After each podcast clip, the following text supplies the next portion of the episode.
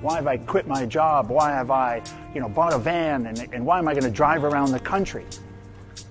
Well, I'm passionate about the idea that you need to be heard. And I want to stitch these stories together across the states. We're going to find the commonalities, and it's going to be really an amazing experience, and I look forward to you joining me on the jar.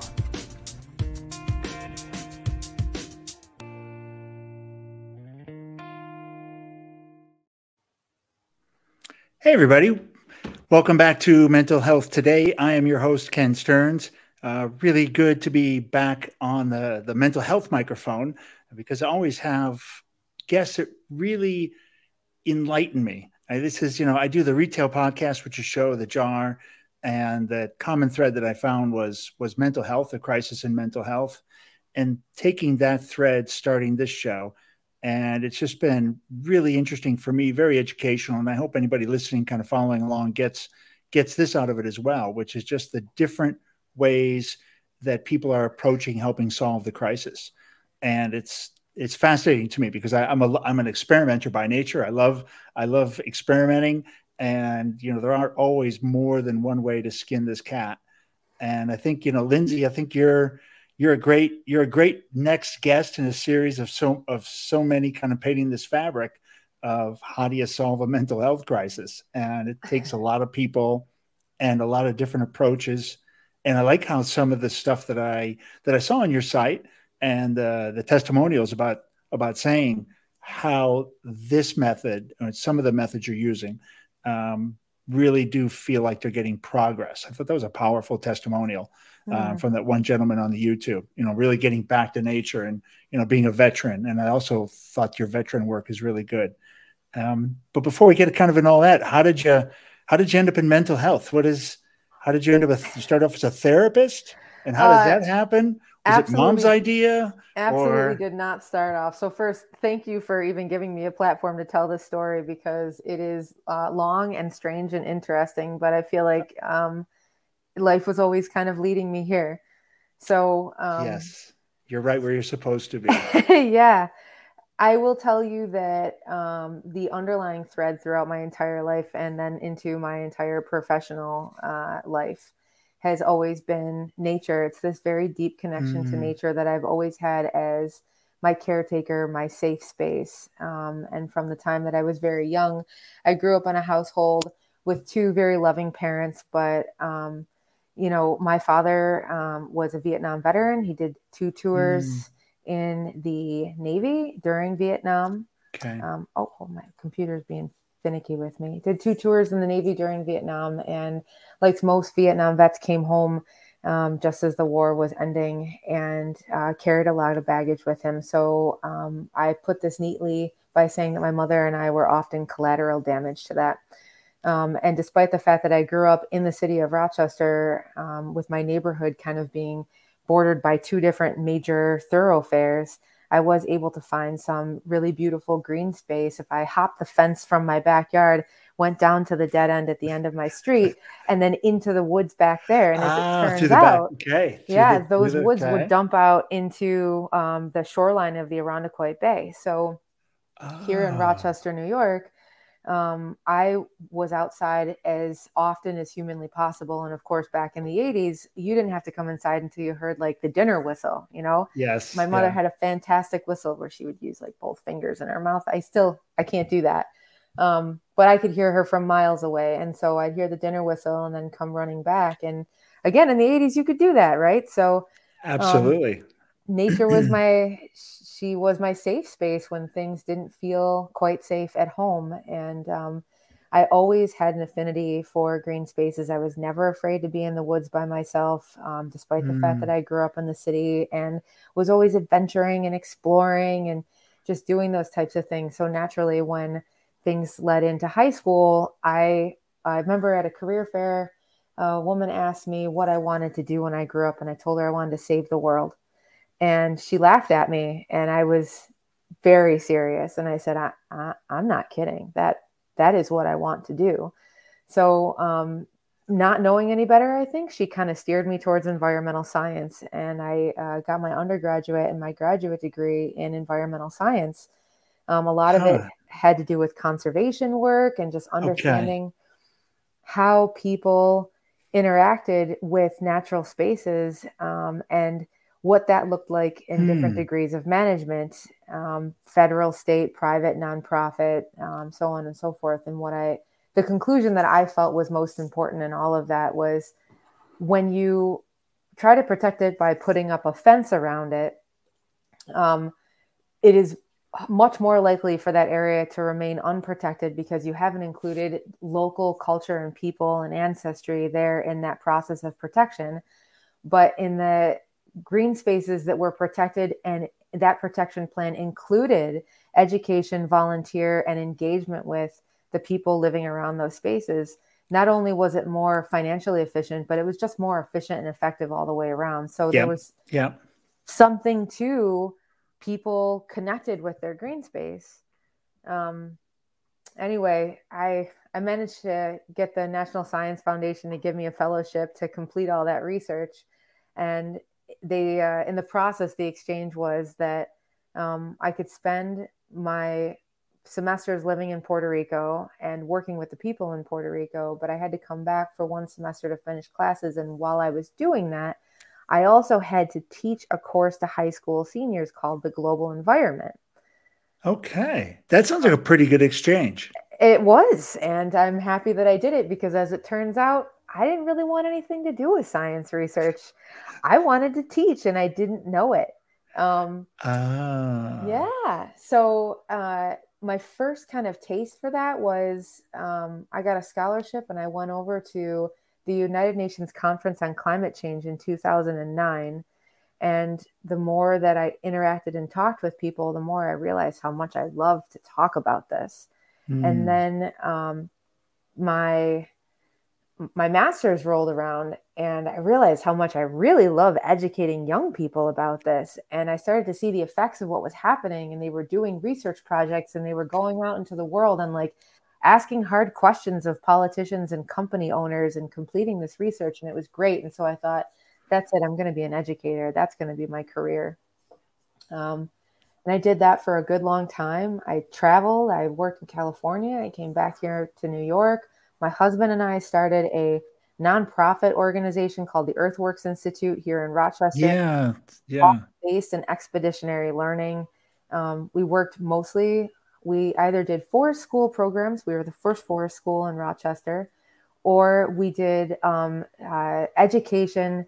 Um, I was a an adjunct professor with my former college ESF, SUNY ESF, and we did education in city classrooms, um, expeditionary learning, where we would bring okay. kids outside into nature, and I loved it. Um, oh, that's magic. I mean, kids, real, real city kids into real, take your shoes off, feel the grass. Yes. Don't have to stand in line. You don't have to be quiet. No, there aren't bears and wolves out here.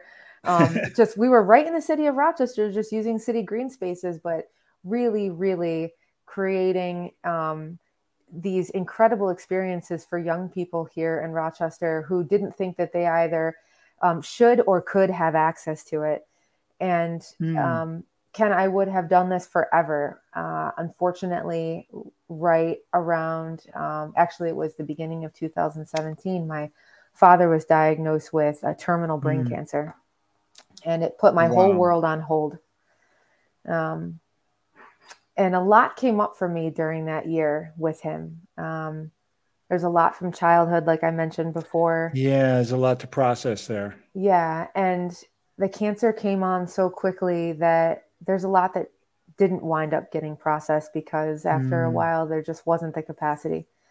And yeah. so I had to go through a journey of my own trying to figure out how to love and forgive and care and um, just, I don't know, reconcile with all of it. And it, it was a tough, it was a tough, 2018 was a rough year. 2017 was rough just yeah. caring for him. And then after we lost him, spent a lot of 2018 just trying to figure it all out. Um, one of the thoughts that kept coming into my head over and over again is for 15 years, my father went to a mental health counselor at the VA, and mm. nothing was resolved for him.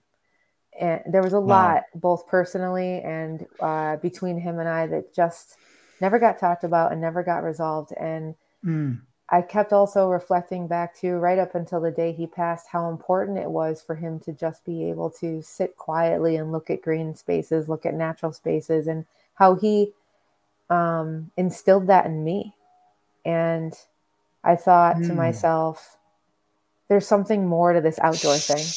Yeah. You know, and I I want to make that happen somehow. And so what I did was I took that life experience and um, my background as a research scientist. Um, and I started doing some research into nature based therapy and what that looked like, and especially for veterans. Um, and I realized that there's all kinds of programs all over the country um, yes. that have to do with wilderness therapy, meaning you pluck somebody out of their environment, you put them into a wilderness environment, and then they spend any number of weeks to months out there, and then they're supposedly supposed to be rehabilitated and then put right back into their their regular oh. environment again. Oh, um, oh goodness!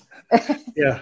And there's a lot to be said for that. I know plenty of wilderness therapists that do really good work, but I also know plenty of wilderness therapists um, who have been doing um, research into how effective is this. And okay. one of those individuals was Dr. Nevin Harper, and he's a Canadian. He hails from uh, West Coast, kind of Vancouver area in Canada, and he teaches for um, Vancouver University, I believe, or University of Vancouver. Um, and him and I had a long conversation one evening um, after I listened to a similar podcast that he was doing, and he basically explained that while it does, well, wilderness therapy does have effectiveness, there's a lot that hasn't been studied with that in terms of long term effectiveness. Um, and I said to him, I think I can do it differently. I think that there's a way mm. to hmm. make this happen on a local scale in a way that it integrates um, therapy into everyday life so that people who go through this process understand not only how important their connection is to themselves and something greater whether that's the natural world or whatever you know you're connected with but also that um, there is a way to make this an integrated part of life meaning I, I wanted people to understand that that after a while the therapy is great but you can still go outside into a yeah, park yes yeah. and get that same experience. You can still plan a trip if you're here in Rochester to the Adirondacks or to the Catskills or to the Finger Lakes or we have all this green space, this beautiful treasury of green space that we are surrounded by, and you don't need a therapist to go use it. Mm. It helps if you if you add that, right? But yes, na- nature is a blessing in and of itself, and that it does most of the work for us to make us feel healthier if we just allow that to happen. So anyway, 2020 rolls around. Uh, COVID, we my I, I get this kind of this first initial kind of pilot business up and running tribe, and then COVID hits in March, and I, we, I have all the time in the world. So what am I going to do with my time? I'm going to go back to school and I'm going to get a second master's degree. Because why not torture myself after 12 years being out of school?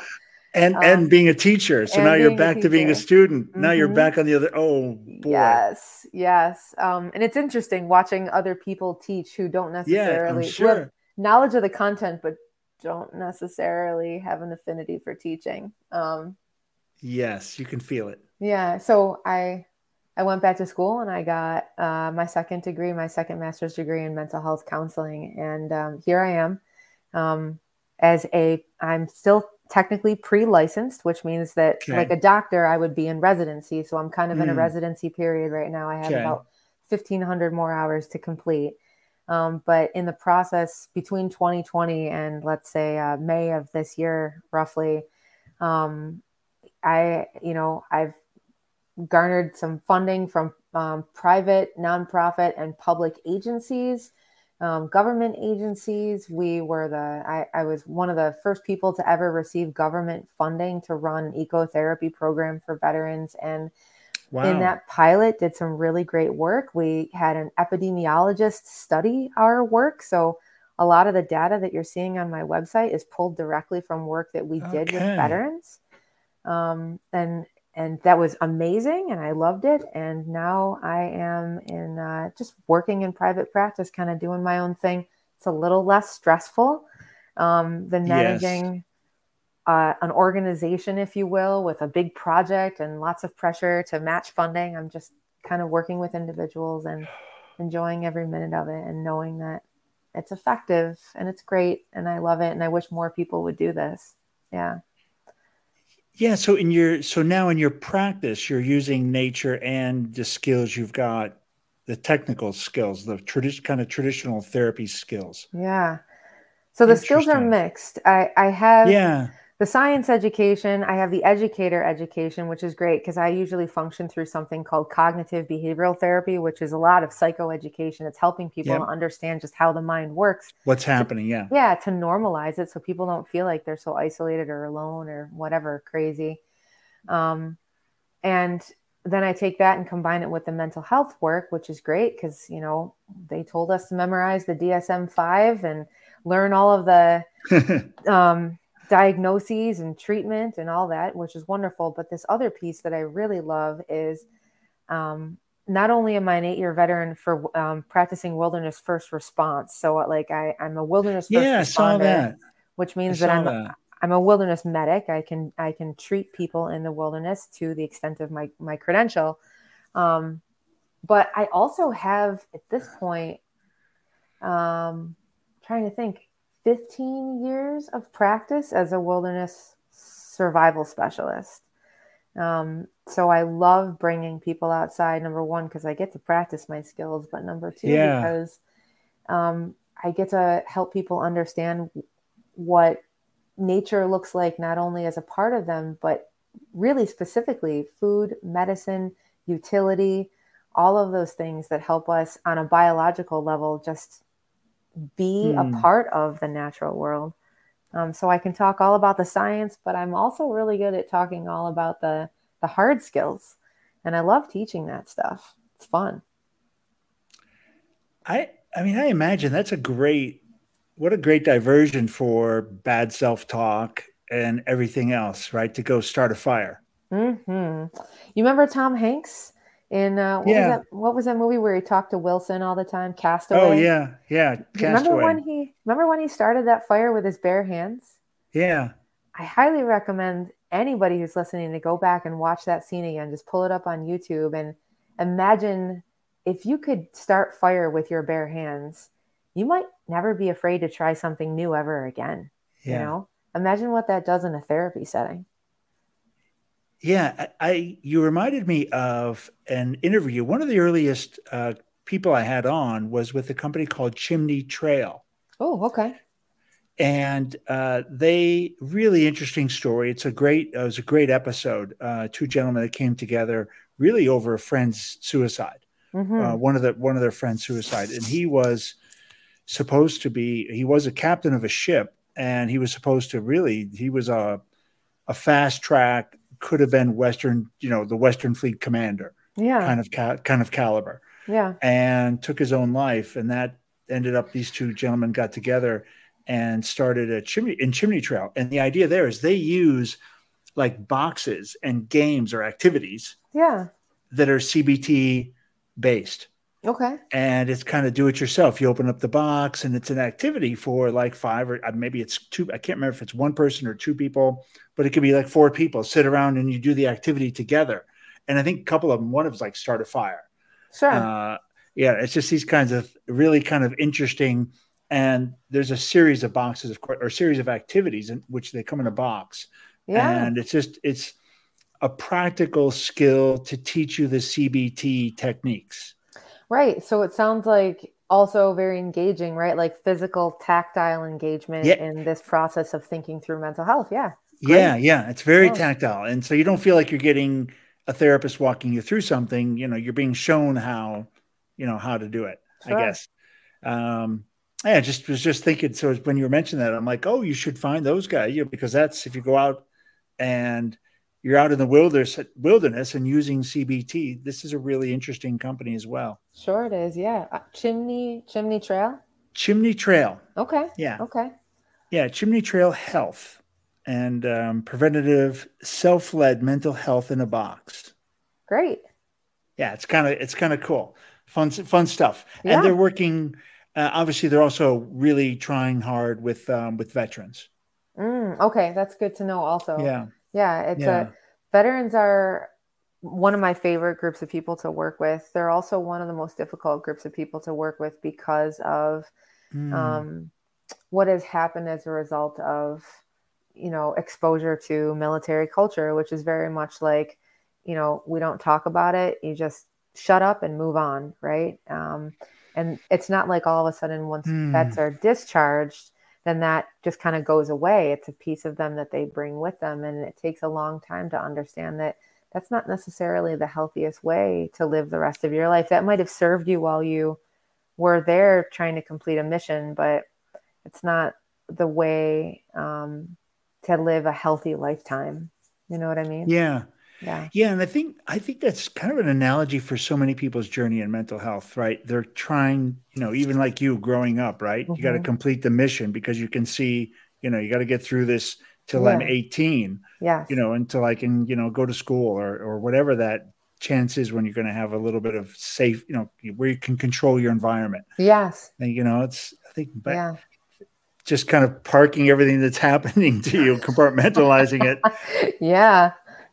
And and knowing there's another place. But when you get to that new place, how do you unpack that that that little suitcase you've got? Right. And where are the tools that you use to unpack And- it? And that's the work is learning the tools because uh, it's that old adage, right? Um, teach a person to fish and they'll be able to, you know, they'll never go hungry for the rest of their lives. And that's what we want is for them to not be dependent on the therapist for the, but for them to slowly feel empowered to help themselves by just building up a skill set.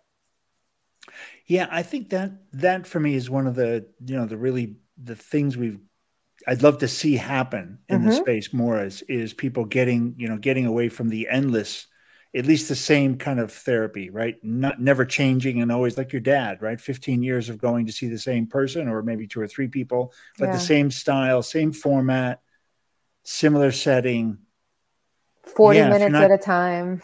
If you're not yeah i mean exactly and I, I i mean it would be like me going to my trumpet class when i hadn't practiced right? It- it'd be like yeah. like That's let's really make the warm up let's make the warm up last as long as we can. Let's see if we can have a couple of side discussions.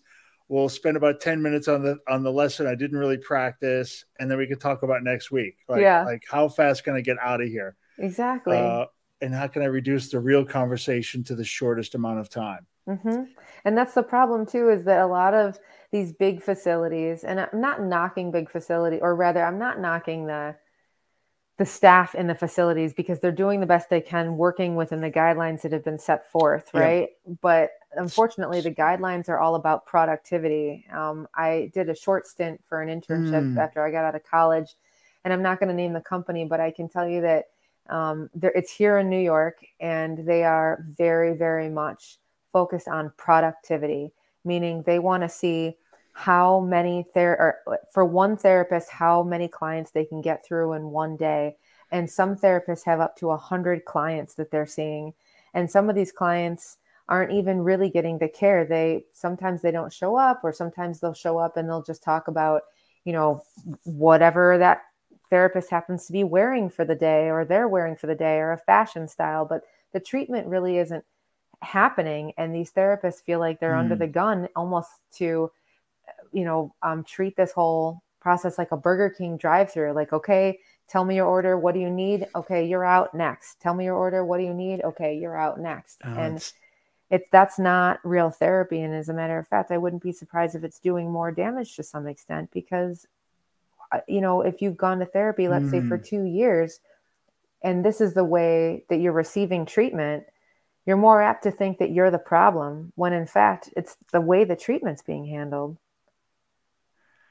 That would be the worst outcome. Yeah. The worst outcome would be that you th- it's you. Yeah if nothing's working therapy doesn't work i'm Right. damaged i'm broken.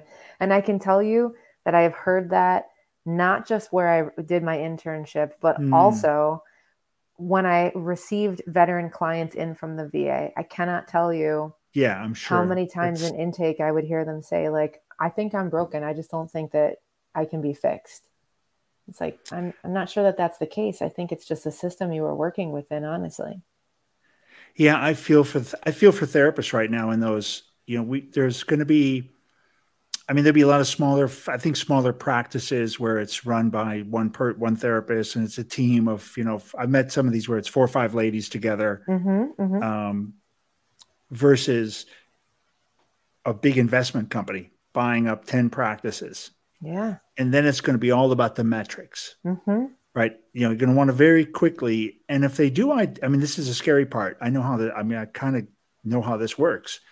If the metrics work out, then they'll buy more practices and this will just continue, right? The franchises will grow and right. they'll swallow, they'll swallow up, you know, every 45 year old person who has a book of business is going to get swallowed up and this yeah. will be what's applied. And then they'll they'll do the licensing and then they'll get the legislation. I mean you know the good news is at least if the investment at least if the investment firms do come into the space they will convince congress through some through some political donations to at least fix the licensing state by state. Yeah i, I guess so. I guess I, so. I, I can almost i would really i'd be willing to bet anybody a, a thousand dollars that the licensing will be fixed and this will be the reason.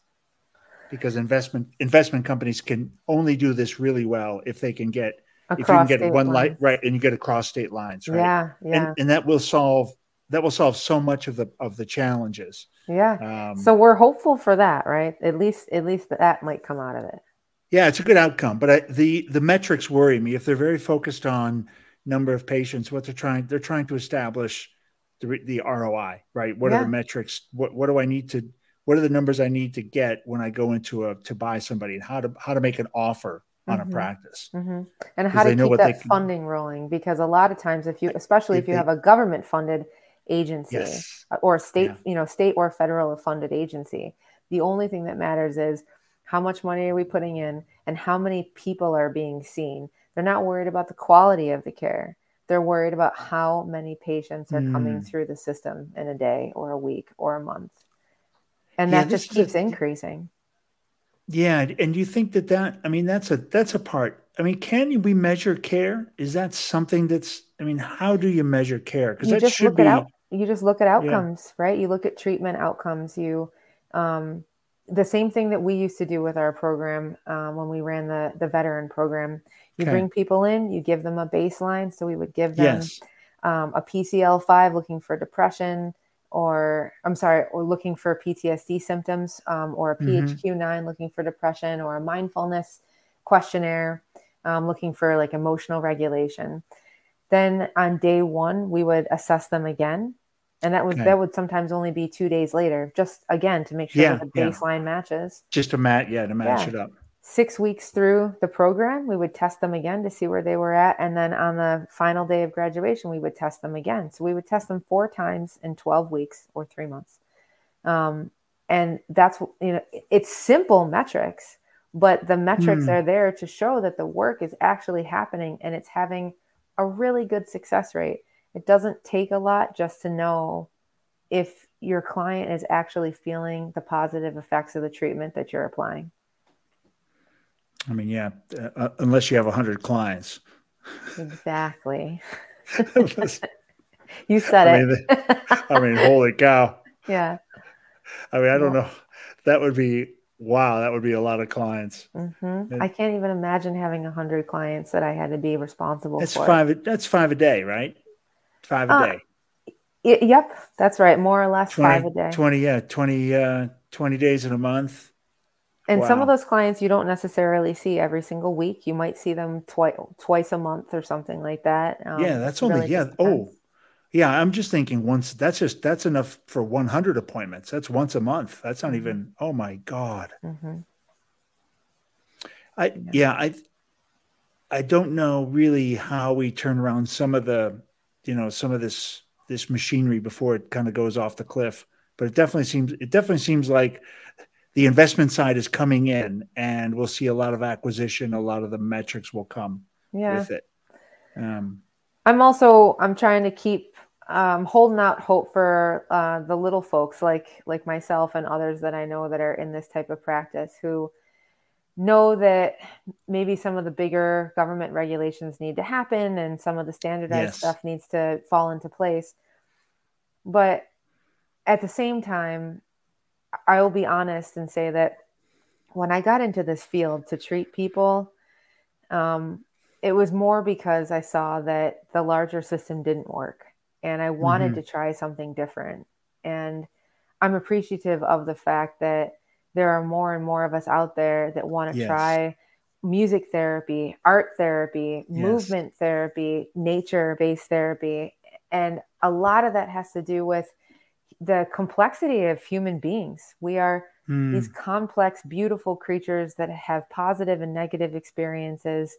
And what we are dealing with right now is and this is my personal opinion, so you can't go find science yeah. on this. This is just me, Lindsay okay. speaking.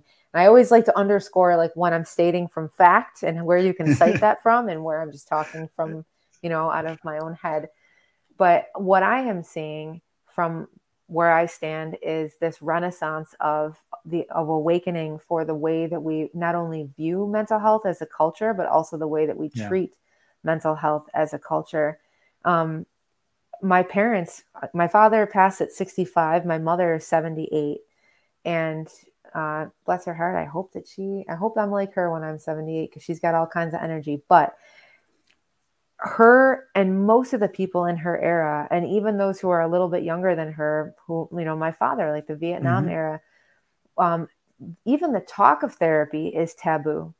So you yes. have lots of folks who are in this era where they grew up where it, it's like we don't we don't go to get our head shrunk there's nothing wrong with us we, mm. we're not you know defective um, we don't need a therapist therapists are only for people who are crazy and in fact i would i i will always want to be able to put this other narrative out there which is it takes a village it takes a village to keep human beings whole to live together to thrive mm. and we have we were in this very long phase of like independence and isolation meaning like we can do it on our own we don't talk about our problems with other people yeah. we don't we don't uh, um, broadcast our you know our family issues everything just stays internal and or we don't talk about that because it's not okay and it makes us feel uncomfortable and unsafe but as we evolve into like this new era this new generation of people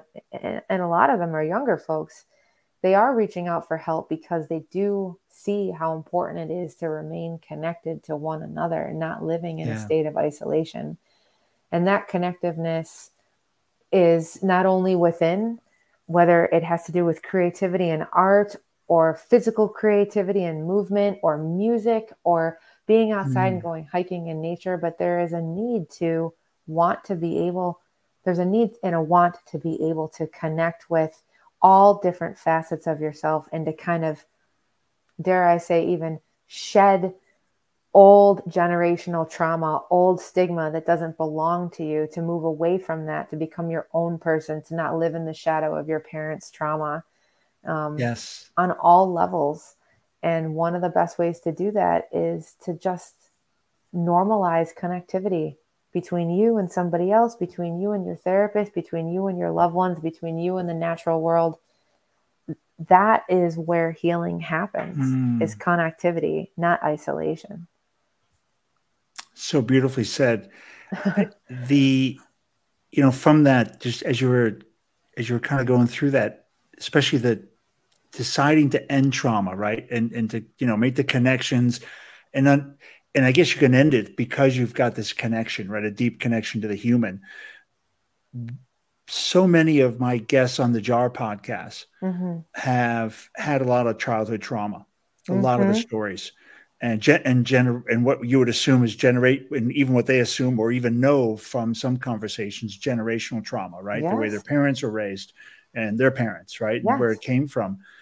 But I mean, so enlightened, so hopeful for me is they're like, yeah, done. Stop, that it ends with me. Yeah. You know, yes. I I know we now know better. I think these conversations that we are having, you know, the communications we've got, people do know that that the human connection is the way to do it, right? Really understand and showing that love, right? Mm-hmm. You know, a mm-hmm. little love for each other and yeah. and all all that that energy turns very positive. And I don't know how people do it, but that recognition to just say, yeah, not with me.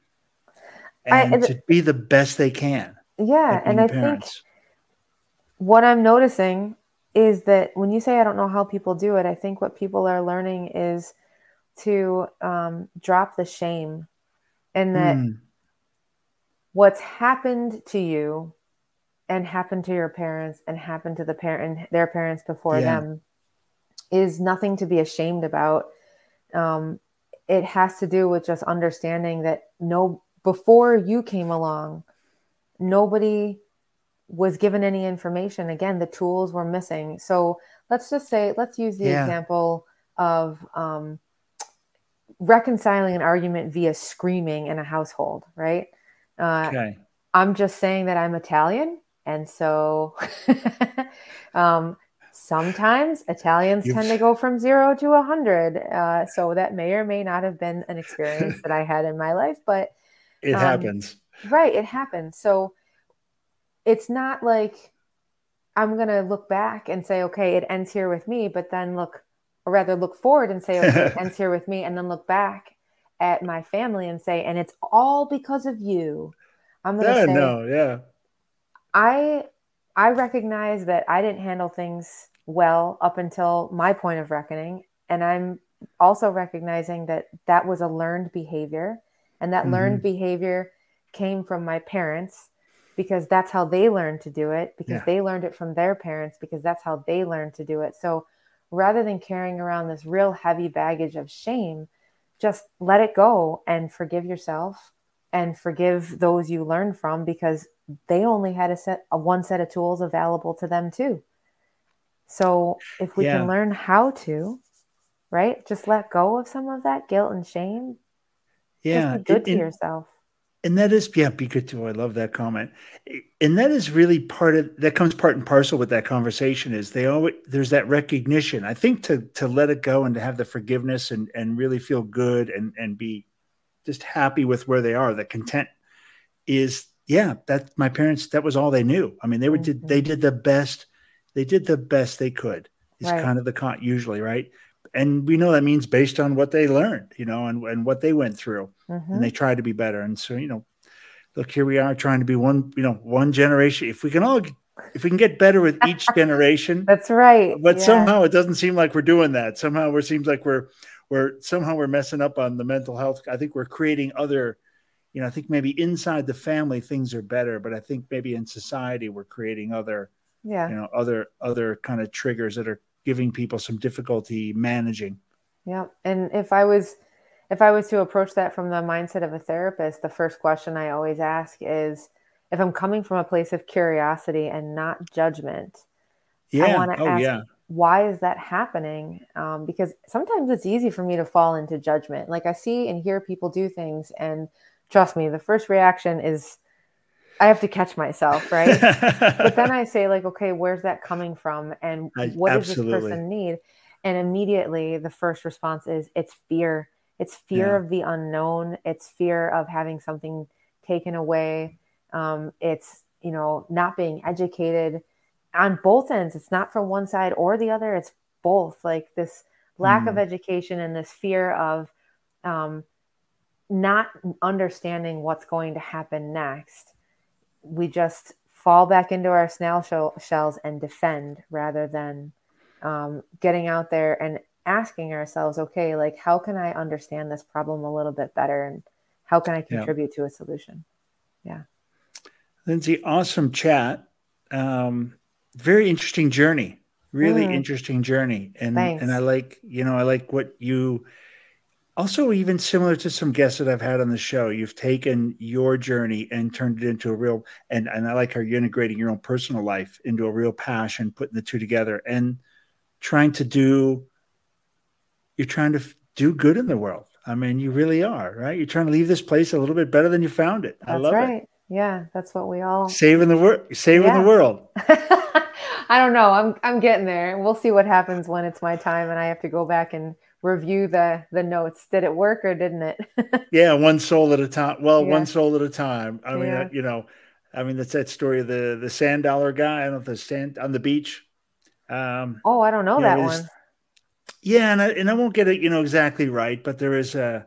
It's a, basically the story. It's like kind of a low tide, and they're walk, walking along, and you know, there's a lot of sand dollars, mm. and you know, they're not the dried up kind; they're the morning kind of, you know, still wet, and somebody's throwing one in, and you know, but the tide's going to go out, and they're going to get they're going to get burned up, and the person walking with them said, you know, you're not going to say, you know, you, you, there's just too many, and he said, well, it mattered to that one. Ah, you know, kinda, yeah, wow. I it, I think, and it's also there's where who did this better was um, uh, Rogers, uh, Jim. Uh, what is his neighbors? Jim Neighbors, Mister Rogers. Mister Rogers, yeah. Mister Rogers, yeah. There's a Charlie Rose interview of this, and it's very similar. And, I love Mister uh, Rogers. It's such a good one. You know, it's um, it's basically Charlie Rose asking him, you know, you've had so many people, millions of people listen to your see your show, and you've inspired so many kids. And yes. you know, you've been the you've been the dad when they were came home and waiting for dad to come home before dinner. Yes, you know, you were you were a father to so many kids, and including me. right? I mean, like I was pretty touched. And he asked him, you know, what do you you know what do you think of all that? Like like you know, you so many millions, and he's like, if I helped one boy, one child, one girl to feel better about themselves and to go out and be a better person. I it's a miracle. He's like, that's that's all I need. Yeah. Yeah. Well, what humble, then, like what a he what a humble soul, right? I yeah. Then I relate with Mr. Rogers. Count me in on that philosophy. Yeah, I'll find it to you. I'll send you that. I'll send you that clip. Yes, please. And hey, before we wrap up, I just wanted to throw like yeah. one science nodule out there for anybody that wants to understand the science behind nature-based therapy. I love it so here's the thing. This is my nutshell speech. Humans are humans are a part of nature. It's not an abstract background, right? It's not just mm. resources for us to use, but it is us. We are nature yes. and it is us, right? So yes, it, we you know us and all of our evolutionary forebears have been deeply connected to nature up as recently as like you know 200 years ago. So we're talking about all of human evolution connected hmm. deeply mm. with the natural world, except for just now, except for just within a blip of an eye. So, yeah, what we right. need to understand, right, mm. is when we go outside and we hear the birds chirping or we feel the breeze on our face or the sun touching our skin, it actually releases happiness chemicals. When we there is a bacteria in the soil, and there's research on this. So I'm happy to show you this. This is science, okay? There's bacteria in the soil that when our body comes in contact with it, like on our fingertips, all over our skin, but mostly our fingertips and our toes, it sends a signal to our brain to release serotonin. So, truly, being outside in nature does make you happier. It drops your blood yeah. pressure, it drops your heart rate, it decreases anxiety, it decreases depression. So, even mm-hmm. if you can't find a nature based therapist, right, even if you don't have one in your area, truly you can lessen your need for medication. You can lessen your need or lessen your physical issues like your your physical problems with your heart and your lungs you can increase your happiness you can increase your sense of calm and your sense of peace mm. just by spending a half an hour to an hour outside in nature every day that's as simple as going outside in your back porch and talking on the phone with somebody that you love rather than sitting oh. inside or watching tv right and it gets yeah. it gets better exponentially the further you go into the woods right? There is a, a chemical called phytoncide that trees give off. It's like a pheromone if you will. And when we breathe that in our heart rate and our blood pressure decrease right? It's oh, pure oh, oxygen that we're breathing in if we stand next to a tree. So it's not woo woo. It's not, you know, uh, hippie. It's not um, kumbaya. It is real science. There's yeah, a reason, right? Why why we are better when we are outside when we are outside, and it's because evolutionarily that's where we need some, to be. So I've seen that. Just seen the studies where you pl- where you walk barefoot, where you get out of your shoes and put your yes. feet bare feet, and just see your the or the the color spectrum of your energy Yes. And they show the two different, right? Where you're ground, it's you're grounded. Yes. You know, it's actually it's what you are. You're grounding. That's what that's what I prescribe to my clients. I don't yeah. I, I don't ask them to go see a you know somebody to prescribe them sertraline or you know Depakote or whatever that is. Like if I can, I'm going to say go spend 20 minutes one day a week or two days a week outside and then let's come back and talk about your anxiety and depression so it's so amazing yeah and i love that other one beekeepers live longer lives because the bees the frequency of the of the the wings the way that they the hum they hum yes. the hum the hum yes. from the beehive actually is at some perfect frequency for the humans like your energy yeah and it just releases stress like uh, yeah or it, it, aligns your heart. I can't remember what it was. It aligns your brain, your left and right hemisphere, or your or your internal body. Um, I have I to look at it. Just amazing. It, but yeah, like the more amazing. research you do, the more amazing it is, and you can't deny. I don't know. For as long as I understand it, you can't deny science, and science is science. Those are the facts. It's good for you. Go outside. Yeah. we love, yeah, go outside. Lindsay, thanks for being a guest. Hang on for 30 seconds. Got one more little uh, outro commercial. Thanks okay. everybody for listening uh, to Mental Health today. Please do uh, throw us uh, some subscribe and, uh, and a like and share and uh, give us a little comment on whatever platform you're listening on. And we'll see you again tomorrow.